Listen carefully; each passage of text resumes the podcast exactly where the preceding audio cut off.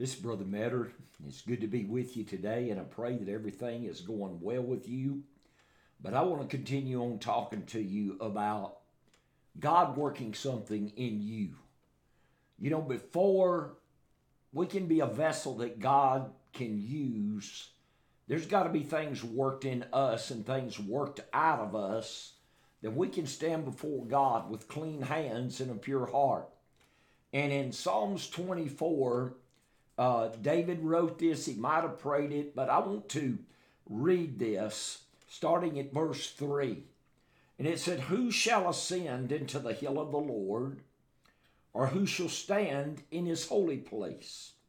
He that hath clean hands and a pure heart, who hath not lifted up his soul unto vanity, nor sworn deceitfully.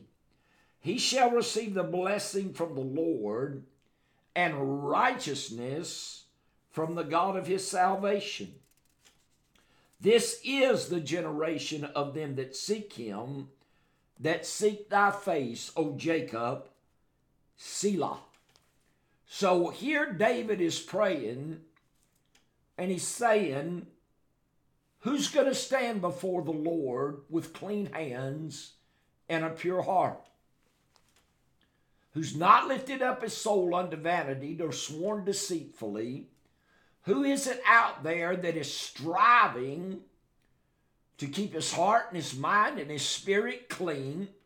Like I spoke to you the other day, where David prayed and said, Lord, create in me a clean heart and renew a right spirit. You know, above anything else, we've got to keep our spirits right.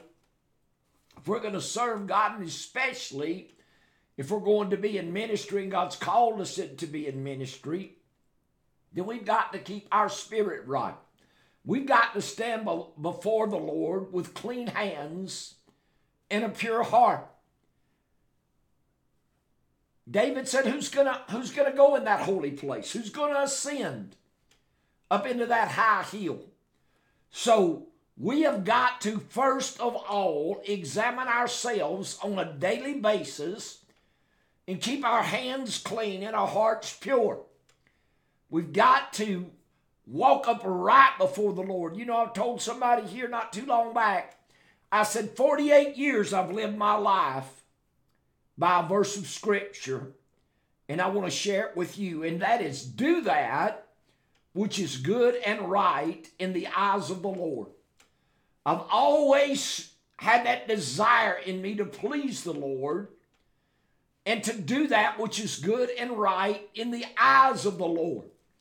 So we don't need to be worrying about ministry and gifts and anointing and preaching and doing all these things until we can set this thing aright in our hearts and in our spirits, and we can come to that place of dedication and consecration and discipline to get our hearts right with God, to get our spirits right, to have in us a clean heart and a right spirit and be able to talk to somebody about the Lord in the right spirit. You know, I've heard many words preached over 48 years, and the word was right, but the spirit behind it was wrong. If you're going to minister the word, I don't care if it's testifying or preaching or whatever you call it, it's got to be the right word for the right season but it's also got to be in the right spirit. So we need to petition the Lord to create in us a clean heart, to renew a right spirit within us, that we can stand before the Lord in righteousness and cleanliness and holiness. You know, I had a, a, a fellow laborer, minister. She lived over around uh, Burnsville, Mississippi, and I hadn't seen her in many years now, but she used to sing a song, and I loved that song. And she would begin to sing it, and the Spirit of the Lord would get on her.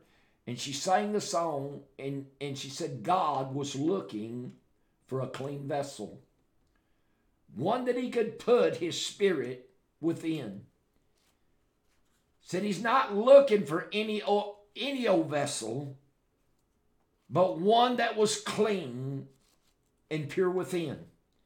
God is looking for somebody that will present their body a living sacrifice, holy and acceptable unto Him, that they're a clean vessel. Because God is not going to work in, live in, and work through anything less than a heart that is pure before Him, presented before Him to be changed, to be transformed, and to let that body be a living sacrifice. God's got to have all of you. I want these words to get a hold of your heart. I want them to sink down in your spirit, and I want you to let God begin to change you. May God bless you.